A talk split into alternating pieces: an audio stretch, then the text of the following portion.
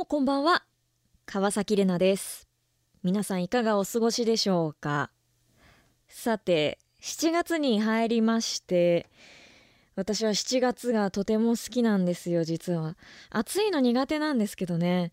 7月はあの、七夕がありますでしょ 七夕私すっごい好きで、毎年あの、七夕は晴れてほしいと願う側の人間なんですけど、別にね、なんか思い入れがあるわけでもないんですけど、七夕というイベントがね、すごい好きなんですよね。ちょっと SF っぽくてね。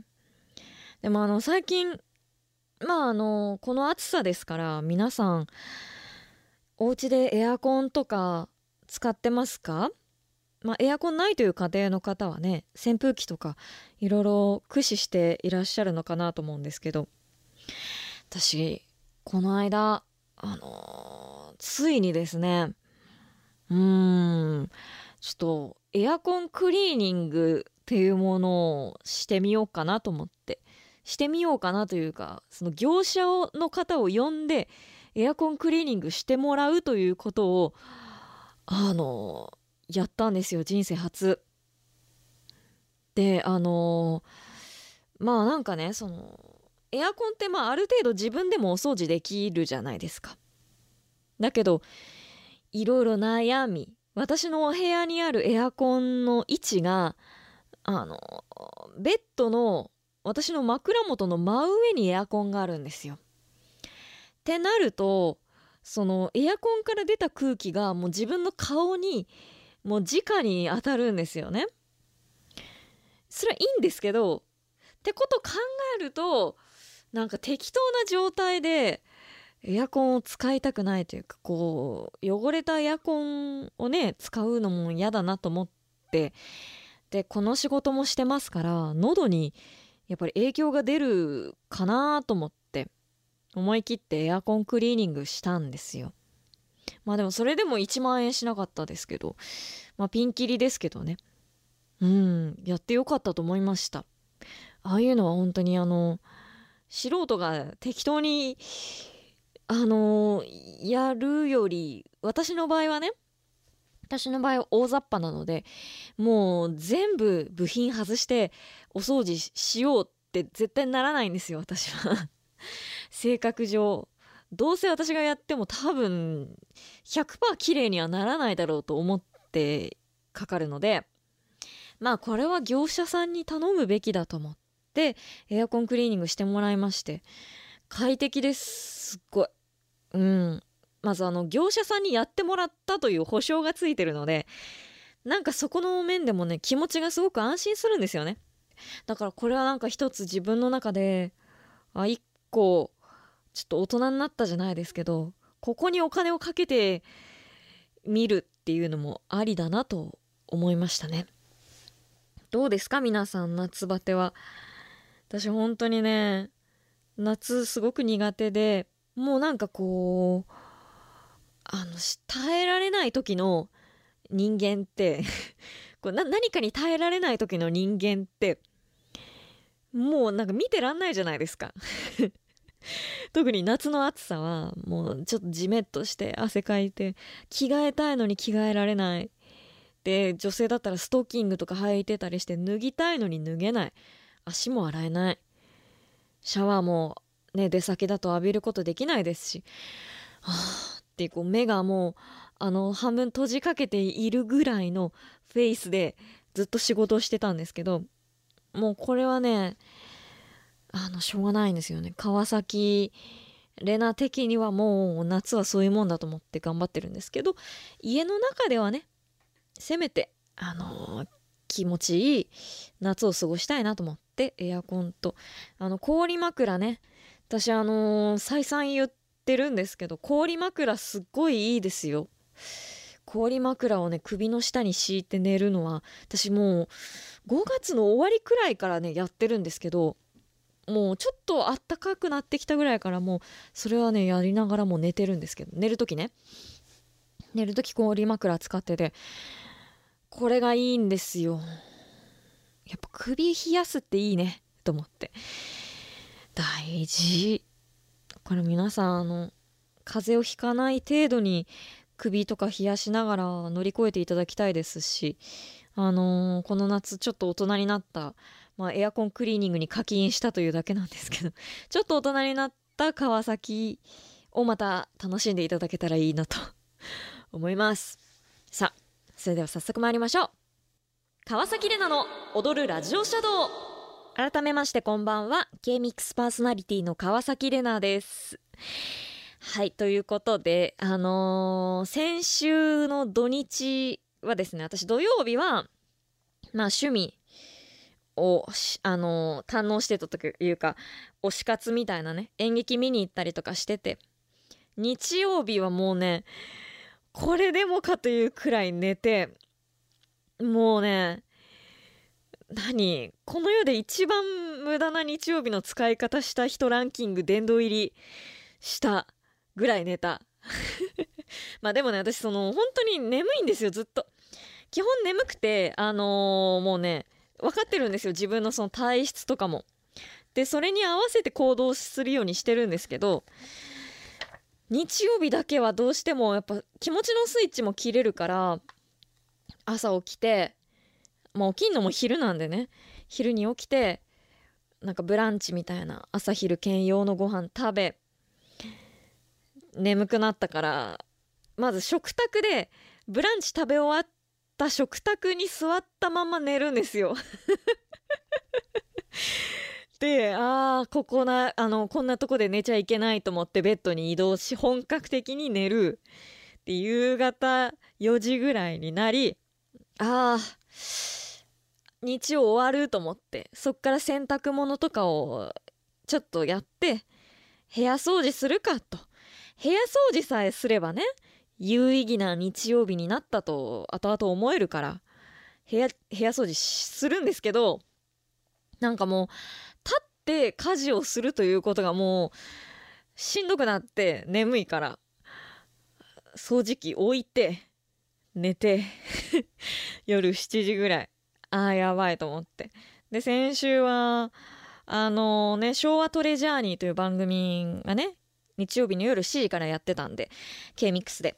あトレジャーニー始まるとか思ってうとうとしながらラジコつけ。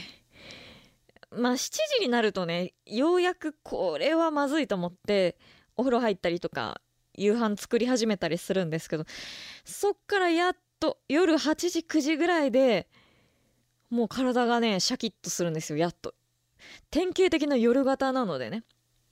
まあでもこれも私はあの分かってるんで自分の体と思って付き合ってるんですけど。で平日は平日であのスイッチ入るんで大丈夫なんですけど。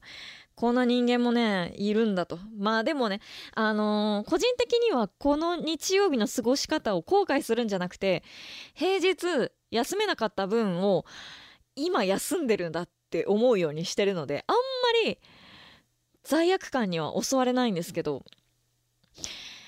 なんかねこうもうちょっとねいい過ごし方があるんじゃないかなと思いますけど なんかありますよね。平日の方が掃除はかどるみたいなありますよね。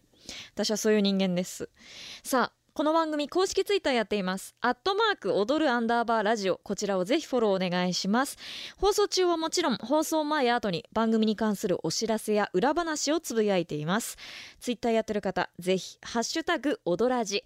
カタカナで踊らじでぜひつぶやいてください。であのー、間違いでなければ踊らじの公式ツイッターのフォロワーさんが2000人いきましてありがとうございます。なんかね2000人いったら何かしようと思ってたんですけどちょっとねあのー、思い浮かんでないです。まあ多分インスタでなんか質問箱とか置いたりねなんかするんじゃないかなと思いますけど。まあねうん。なんかこう一つの通過点でもあるからあんまり大々的にやってもって感じなんですけどもなんかこう一個ね区切りとして感謝を伝えたいと思いますんでちょっと考えときます。全然後になりそうですがよろしくお願いします。今日はハンバーグだって。嬉しいね。お母さん。今日歯医者さんに行ってきたよ。歯医者さんに行ってきたよ。歯医者さんっていいよね。あの輝く白さ。いつまでも忘れられません。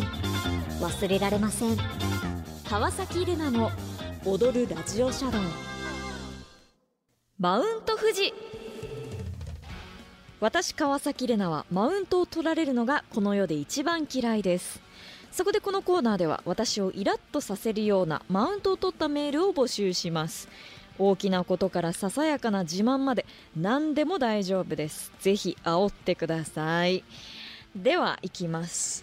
ラジオネーム押しがけスタートさん。ザキさんこんばんは。こんばんは。いつも眠気に襲われながら聞いています。起きて。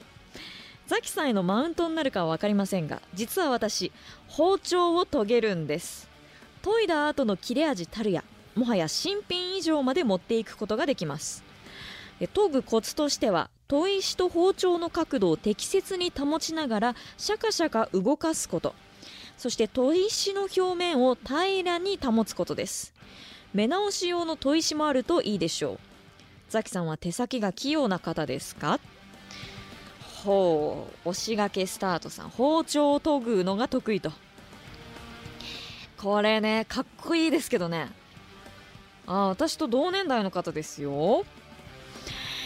へえそうね。包丁を研げるのかっこいいけどそう包丁を研げるっていうのをこうアピールするときに誰かを家に呼ぶ呼ばないとアピールできないんじゃないですか？っていうことを聞いてみたい。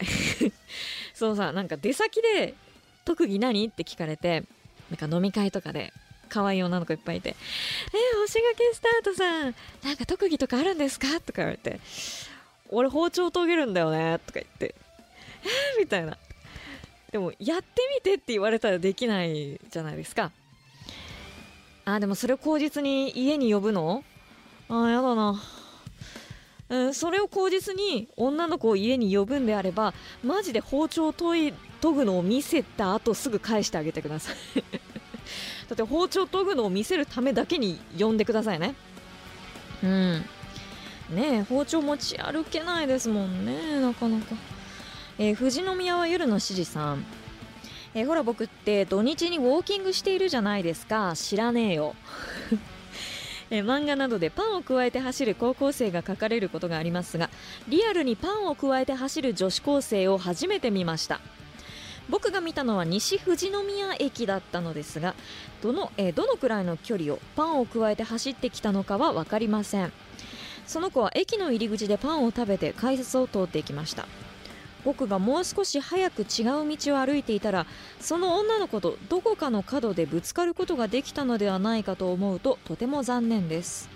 レナちゃんはパンを加えて走る女の子を見たことがありますか？謎の角度からのマウント。パンを加えて走る女子高生。これトーストだったんですかね？ちゃんと。はあ。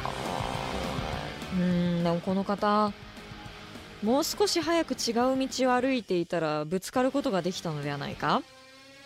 うーん。でもこの方50代の方なんですよ。ロマンス生まれます？大丈夫？うん。心配ですけど。でもあのこれにマウント返しするとしたら私パンを加えて走ったことはありますよ。走ったというか早歩きしたことがあります。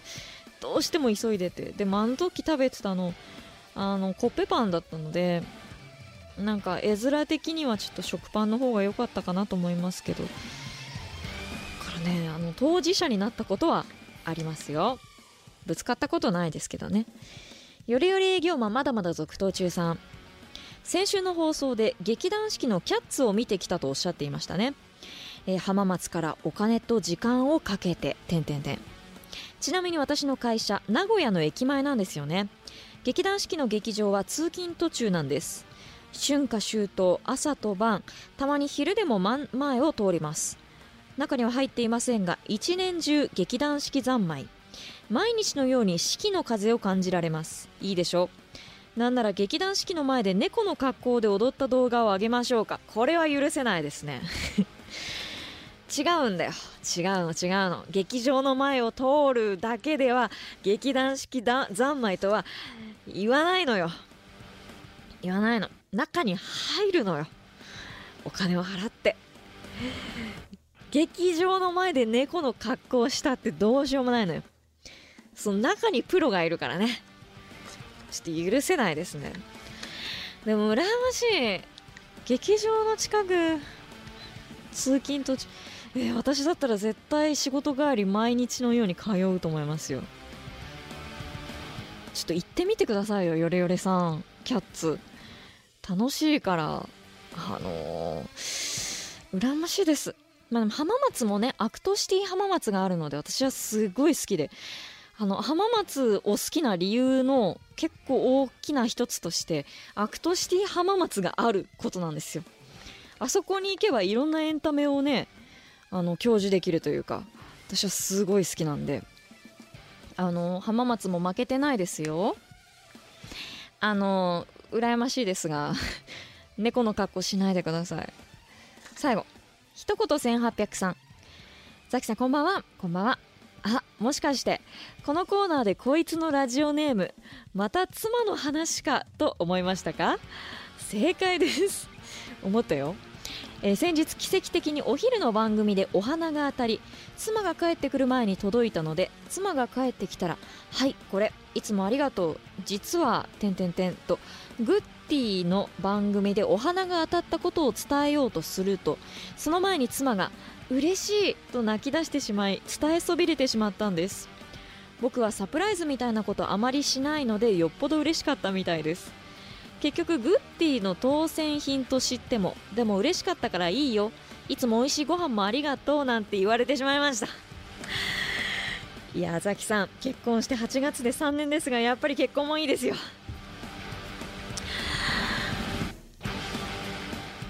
いなるほどね。一言1800さんの奥様ほんと可愛いからね。ほんと可愛いからね。いいな。あ いいな。あこれさあのすごいのがグッディの当選品としてもでも嬉しかったからいいよ。いつも美味しいご飯もありがとう。この一言ね添えられる。いいな。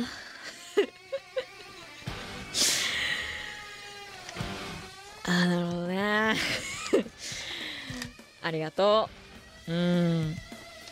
ありがとう。羨ましいです。奥様のこと大事にしてください。でも本当はね自費でお花を買うのはベストなんですけどね。うんだからまたラジオ聞いて自費でもお花買って帰ってあげてください。であの一言1800さんの奥様がどう喜んだかっていうのを聞きたい。あただのファンなので私は。奥様の。うーんすごいですよね。お花もらってすぐ泣き出しちゃう奥様。いやいや本当に。人間ってそうあるべきね。私ひねくれすぎてるからもう。全然こんな反応できないんですよ。ありがとうございますみたいな。えー、すいませんみたいなことしか言えないから。えー、嬉しいとか言って泣き出してみたいよ。そういう人間にいつかなれるんでしょうか。素晴らしいです。羨ましいですね。さあこんな感じで川崎玲奈をイラッとさせるようなマウントを取ったメールお送りください。来週のこの時間は、えー寝かせてなんかやんねえよのコーナーをお送りする予定です。ぜひお楽しみに。白米コーポレーションの株主総会へようこそ。あ会計の佃煮さん。お疲れ様です。踊るラジオシャドウ。普通のお便り読みたいと思います。えっとねそう今日読みたいのいっぱいありまして。これいっぱい来てたのでまずここから。あの私が先週ね劇団四季のキャッツ見に行ったと。であのそれと同時に劇団四季の「クレイジー・フォー・ユー」っていうミュージカルすんごい好きですんごい見に行ってるんですよ。まあいつか話しますわこの話。すっごい好きで。好きなものはねあのチケットがあるうちは見に行こうと思ってるタイプのオタクなのであのいっぱい見に行ってるんですけどそんな話をちょこちょこしていたらですね、えー、レナネーム海鮮さんが今度東京で旦那さんと劇団四季そして落語を見に行く予定を立てています。ザッキーが最近見たし家で猫さんも飼っているしキャッツもしくは迫力がすごそうなオペラ座の怪人。ここから見るのもいいなというライオンキング。うっとりと引き込まれそうなノートルダムの鐘。いろいろな演目がある中まずどれを見ようかと悩んでいるのでザッキー様に助言いただこうとメールしましたと。東京で公演している中だとどの演目がお好きですかと。まずちょっとじゃあここから答えていきましょう。ちょっと演劇関係がねいっぱい来てるんでね。えっと東京に見に行くんですね。となるとキャッツは名古屋ですもんね。でオペラ座の怪人は確か大阪なんですよ。だから「ライオンキング」と「ノートルダムの鐘」とあと「アナと雪の女王」とかもやってますしあのすごいコアなんですけど「ジーザス・クライスト・スーパースター」っていうミュージカルもあってこれ私ちっちゃい時見に行ってね衝撃的だったんですけどこれも東京でやってます確か。そうね。うーん。そう。なんかあの劇団四季をお好きな方ミュージカル好きな方周りにいっぱいいるんですけどあのその話を聞いている中だと今挙げた中で一番人気が高いのはノートルダムの鐘です。うん、でチケットもね結構残り少なくなってるぐらいやっぱ人気がありますね。音楽が素晴らしいですしノートルダムはいいみたいですよね。ちょっと私もちゃんとね見たことないんですけど式のは。あとはうんライオンキングかな。ライオンキングもいいですよ。大好きです。あの舞台技術が素晴らしいですし海鮮さん学校の先生やられてますもんね。ってなるとライオンキングなんかお好きかなって思います。なんかすごくね教育にもいいですし難しいなでも。あのヤングシンバって言ってね主人公の子役とかも出てくるんですごいあのなんていうの道徳的な物語ですからね「ライオンキングは」あと「アナ雪」まあ全部言っちゃいそうだな。でもノートルダムかな。チケットが余っていたらノートルダムの鐘。かなって私は思いますけどまあ別にあのねあの好きに選んでいただいていいですし私だったらねノートルダム行くかなと思いますけど全然あの「アナ雪」も「ジーザス・クライスト・スーパースター」も素晴らしいです。全て素晴らしいのでもちろん四季以外のねミュージカルも素敵なのいっぱいあるんでたくさん悩んでください。あとザキリップさんもあのレナさんがねたくさん舞台見に行ったという話を聞いたり SNS で写真を拝見して私も舞台に行きたい欲が高まっていますと。というのも舞台は今まで数回しか見たことがない初心者で自分が見に行きたい舞台をどう見つけたらいいかが分かりません。好きな俳優さんやアーティストが出演しているものでなくても劇団や開催場所の大小にかかわらずストーリーが面白そうだと思えば見に行ってみたいんですがえ情報をキャッチするのが難しいなと思います。ザキさんは見に行く舞台をどうやって見つけたり決めたりしていますかと。うん。そうですね。私があの行く舞台に行こうと思うきっかけはいくつか何段階かありまして、まあ、一番分かりやすいのは推しが出ているというもの。分かりやすいですよね。で推しがもしいない場合は見たい作品がある。物語が好きとか前見たことがあってもう一回見に行きたいとか原作読んでて舞台化するのがちょっと楽しみで見てみたいとかそういうパターンでも行きますね。うん。あとはもしくはお住まいの場所から近い劇場のあのイベントスケジュールとかを見てそこから発掘するっていうのはいいかもしれないです。私はよくやりますね。なんか例えばこのぐらいの時期に行きたい。例えば7月いっぱいで1本舞台見に行きたいなと思ってたら7月の間に自分が行ける範囲の劇場の公演情報とかを見てみてうわなんかいいなと思ったらチケット取ってみるみたいな。私たまにやりますね。だからそれこそさっきお話ししたアクトシティ浜松とかあの K ミックスに近いのでねすごく寄ったりするんですけどイベントカレンダーとか置いてあるのでそれ持って帰ってあこれ行きたいなとか思って全然知らない人しか出てないけどこのコンサート行ってみたいなと思って丸つけてみたりとかしてますね。でそこに実際に感激しに行くとそこで推しができたりするのでそっからは早いですね。いろいろなんか情報が入ってきやすくなるかもしれませんね。劇場から探す劇場と時期とかねあるんじゃないでしょうか。あともう一つだけ演劇関係でぼっちさんがあのー、最近 SPAC の公演見に行きましたと。であとザキさんがおすすめしている「クレイジー・フォー・ユー」劇団四季のね。あと帝国劇場の「ムーラン・ルージュ」を見に行けたらいいなと思っています、えー、観劇初心者へのアドバイスがあったら教えていただけるとありがたいですと。うん。私も実は来週ムーラン・ルージュ見に行くんですよ。その話もじゃあまたしますね。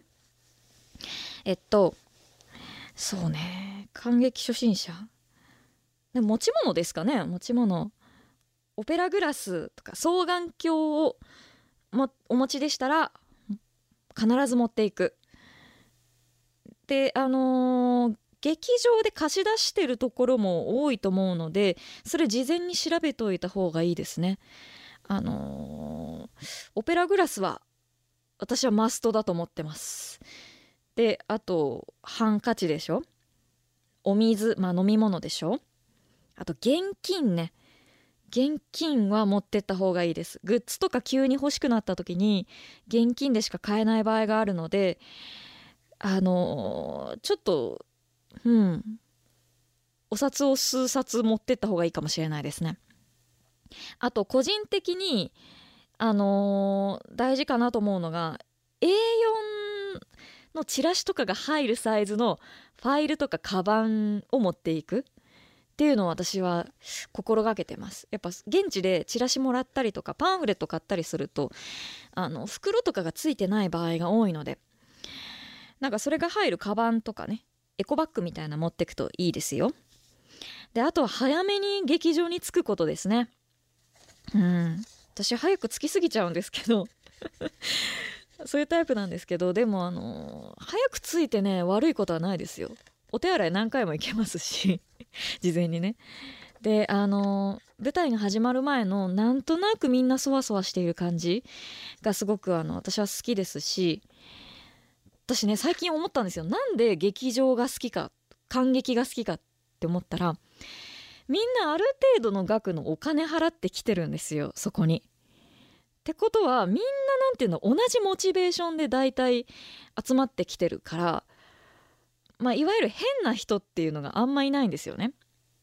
なんか例えばさこう何て言うのかな街中歩いてて怖い人に話しかけられるの嫌じゃないですか。あのそういうのが劇場の中では絶対起きないっていう自信があるんですよ。なぜならみんなお金払ってきてるしみんなこの舞台を見たくて来てるから。っていう安心感があるのかなと思って。だから私劇場にね早く着くようにして劇場で過ごす時間を少しでも長くあのしようかななんて思ってますし。まあねあのー、ギリギリまで周りを観光するのもいいですけどね。あとねそうですね。あどうしようかな。うーんとうんとえー、笹森麦笛さん。笹森麦笛。山口県からいただきました。ありがとうございます。初メッセージですとツイッターでフォロワーさんから踊らじの情報が流れてくるので恐る恐る聞いてみました。土曜日の深夜のノリがほんわかしていて素晴らしいですね。ありがとうございます。そして基本的にどんなメッセージ求められているんでしょうか。踊るの？笑うの？こんなんですって。改めて教えてもらえればそれを念頭に入れて聞きます。よろしくお願いしますと。ありがとうございます。九州の方から。九州じゃない。中国地方ですね。大好きですよそこ。あのー、そうね。踊らじ。どんなメッセージ。基本ほんと何でもよくて何でもいいんですよ。特にこの普通のお便りに関しては。からただ番組のコンセプトとして真夜中に踊ろうというコンセプトがあるんですね。シャドウの中で。だから皆さんが日常で言えないこととか愚痴とかなんかみんなああやって行動してるけど自分は正直納得いってないとか そういう話もお待ちしています。で私もそういう話ばっかりしてるので ここでしかね喋れないお話がもしあればうん是非お待ちしていますよ。全然最近あったこと美味しかったものとかでもいいですし。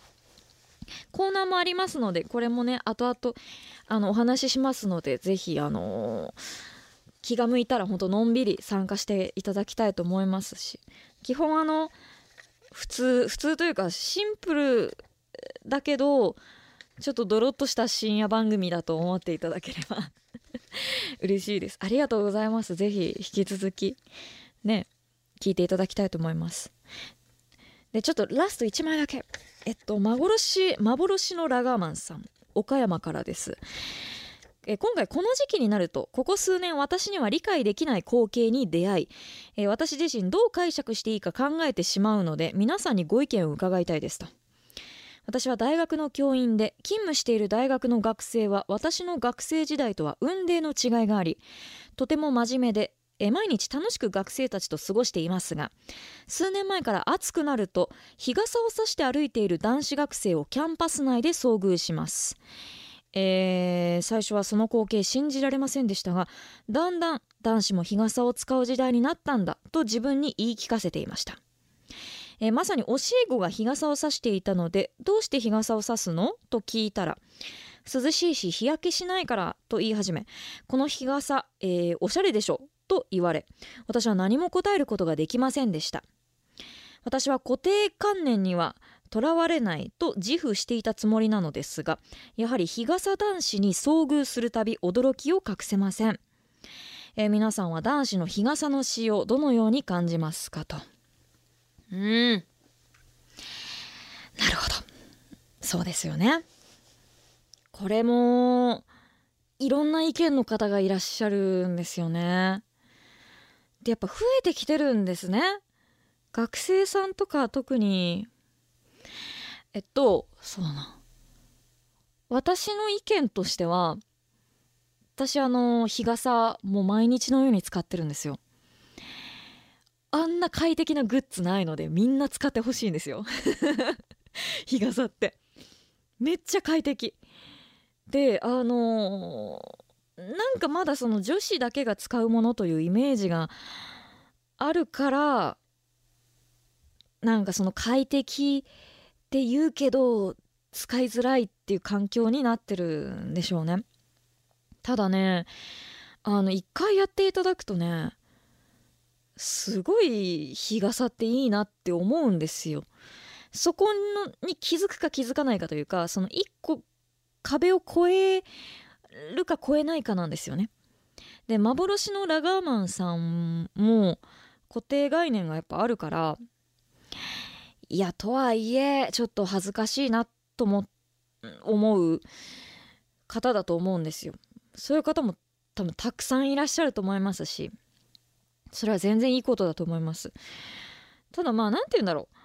あのー、女子が日傘する理由として数年後シミとかね そばかすとかが出てくる数年後に結果が出てくるんですよ。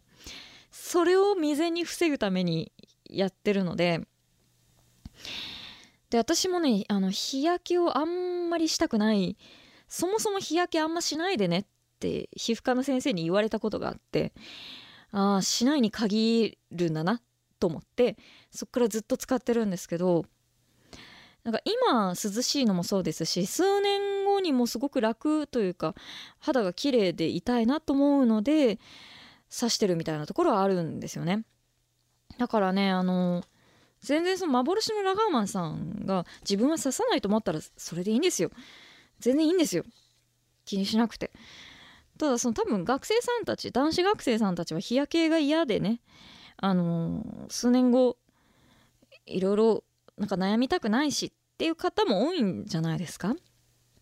ただ私、まあ、私の意見としてね街中で日傘さしている男性を見ると分かってんなーって思います。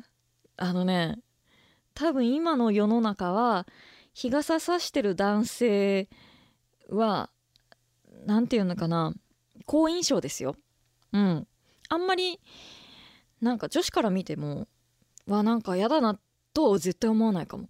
分かってるなって思う。なんかうん。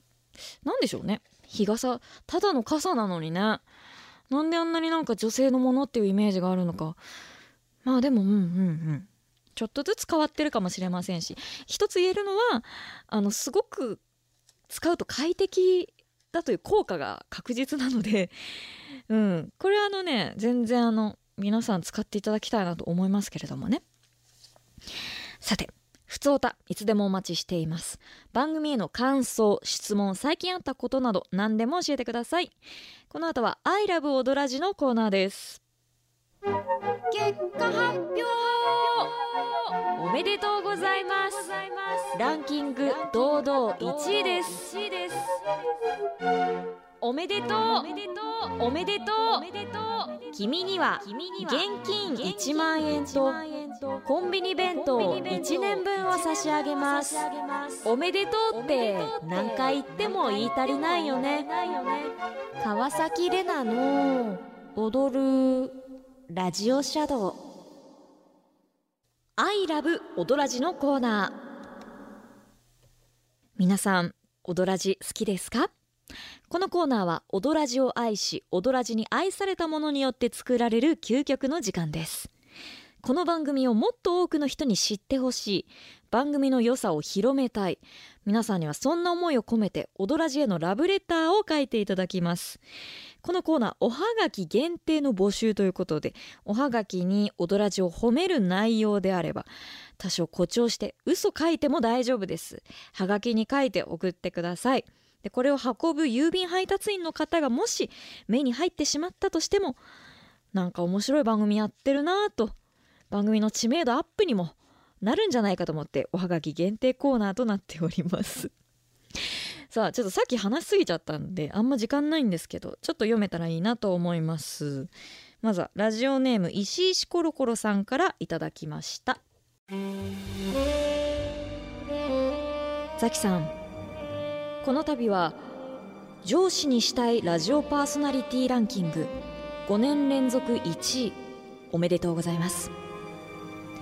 先日の放送受賞5連覇記念特別番組ではメッセージを読んでいただき賞までもらえてとても嬉しかったです。その時いただいた川崎レナと行く1泊2日熱海旅行ではサプライズで広瀬アリス鈴姉妹を呼んでいただき宴会もできてもう最高の思い出になりました。踊らじ最高。これからも楽しく参加します。ありがとうございます。上司にしたいラジオパーソナリティランキング5年連続1位。狭い範囲ですね。そんなことある？絶対バカボンさんとかでしょ。絶対絶対私じゃないって。どうなんでしょう。私まあこんなもんはないんですがね。一応言ったけど嘘なんですけどね。であの広瀬すずアリス姉妹サプライズで来る熱海旅行に。私いらないじゃない。私が行ってどうするですよ。あの予備予備ですよ私は。もう本当にね。ありがとうございます。でも褒めていただけて嬉しいです。これね郵便配達員の方このハガキ見たらどんな番組ってなりますね。いや。な何なんだこのコーナー。でも上司にしたいラジオパーソナリティランキング5年連続1位にはなりたいです。うん。ちょっとそういうランキング誰か作ってくれませんか？あの民間で。であの謎の組織票で私を1位にしてください。さ今日はちょっとね時間ないんで1通だけでしたけれどもこんな感じで番組をねもう嘘ついてもいいんで褒めてください。あの番組この番組すごいぞというのをね愛を踊らじにぶつけてください。あのー、おはがきということでね皆さんおはがき代 お金払っていただいてお金払って踊らじ褒めるというあんま皆さんにメリットがない コーナーかもしれないですがあの石石コロコロさんにはねステッカーをお送りします。あの皆さんもねぜひあのおはがきお手紙限定でメッセージをお送りください。宛先は430-8575 430の8575 K-MIX 川崎レナの踊るラジオシャドウ係までお願いします。ステッカーをお送りしたいので住所氏名書いてお送りください。川崎レナの川崎レナの踊るラジオシャドウ。川崎レナの踊るラジオシャドウ。あっという間にエンディングのお時間です。さて今夜もありがとうございました。ではまずはお知らせからいきたいと思います。この番組では皆さんからのメールを募集中です。普通のお便りそして私川崎をイラッとさせるマウントを取ったメールを募集するマウント富士。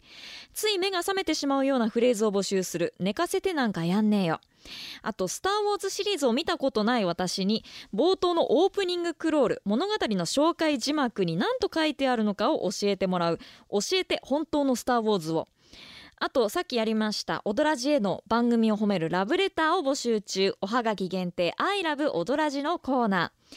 そして川崎レナにぴったりな自己紹介つかみのフレーズを募集中。つかみジングルお待ちしています。来週7月8日土曜日の放送では寝かせてなんかやんねえよ。そして放題し放題やります。放題はさっきもねお伝えしましたがスパイスガールズのワナビーという曲を聴いて日本語のタイトルなんとつけられるかちょっとお送りいただければ嬉しいです。ふつおたそしてつかみジングルも常に募集中です。メッセージは K-MIX オフィシャルサイト番組表にあります。川崎レナの踊るラジオシャドウのメッセージフォームから。もしくは直接メール踊るアットマーク KMIX.jp odoru アットマーク KMIX.jp です。メール採用者の中から毎週抽選で1名様に番組特製ドアノブプレートが当たります。ぜひ住所氏名電話番号も添えてお送りください。あと、ポッドキャストとかね、K-MIX の YouTube チャンネルでアーカイブも載せておりますので、SNS の方をぜひチェックしていただけるとありがたいなと思います。ということで、7月入って私の大好きな七夕を来週迎えますけど、なんか、いいことがあるといいですね。まあ皆さん、うん、なんでしょうね。毎日大変かもしれませんが、とりあえず来週またここに帰ってくるということで 来週の土曜日深夜お会いできるのを楽しみにしていますお相手は川崎れなでしたまた来週。